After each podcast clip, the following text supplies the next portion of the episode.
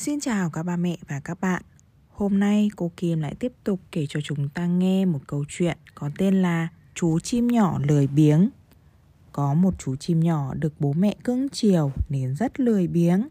Hàng ngày, ngoài việc ăn chơi và ngủ, chú chẳng làm gì cả. Một hôm, các bạn chim rủ dê. Chim nhỏ ơi, hãy học bay cùng với tụi mình đi.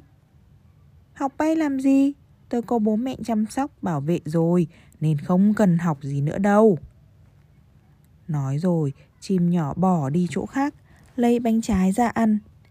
Các bạn chim chỉ biết lắc đầu Rồi kéo nhau đi học bay. Chim nhỏ vừa thưởng thức đồ ăn, Vừa lầm bầm. Mình không ngốc khi có đồ ăn ngon mà lại không ăn, Lại đi học những thứ vô bổ một tháng qua đi, các bạn chim đều đã biết bay. Chúng rủ nhau đến thăm chim nhỏ và ngạc nhiên khi thấy nó rất béo. Chim nhỏ thì chẳng quan tâm gì đến các bạn mà quay lưng tiếp tục ngủ. Thấy vậy, các bạn chim lần lượt bay đi. Lúc đó, một con rắn núp trong tàn cây hiện ra, thè cái lưỡi gớm ghiếc và bò từ từ đến chỗ chim nhỏ đang nằm.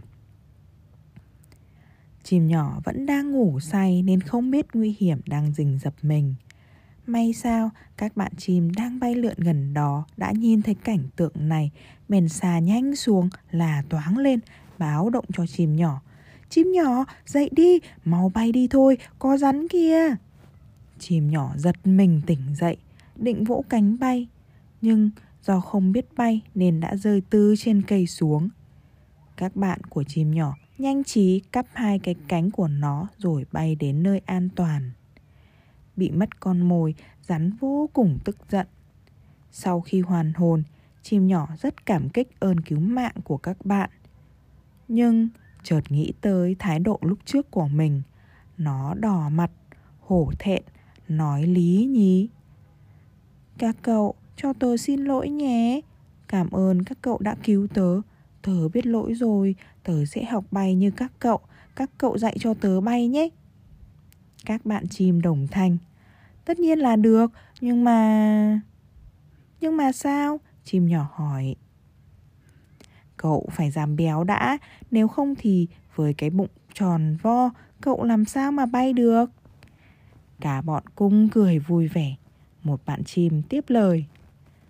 Bọn tớ đùa thôi, tụi mình cùng tập cho chim nhỏ bay nào. Vậy là chim nhỏ đã bỏ thói quen lười biếng của mình tập bay cùng các bạn. Ý nghĩa của câu chuyện là chúng ta hãy nên chăm chỉ rèn luyện mỗi ngày. Như vậy khi gặp khó khăn thì chúng ta cũng có thể nhẹ nhàng đối mặt. Câu chuyện của chúng ta đến đây là hết rồi. Hẹn gặp lại các bé vào những câu chuyện lần sau nhé.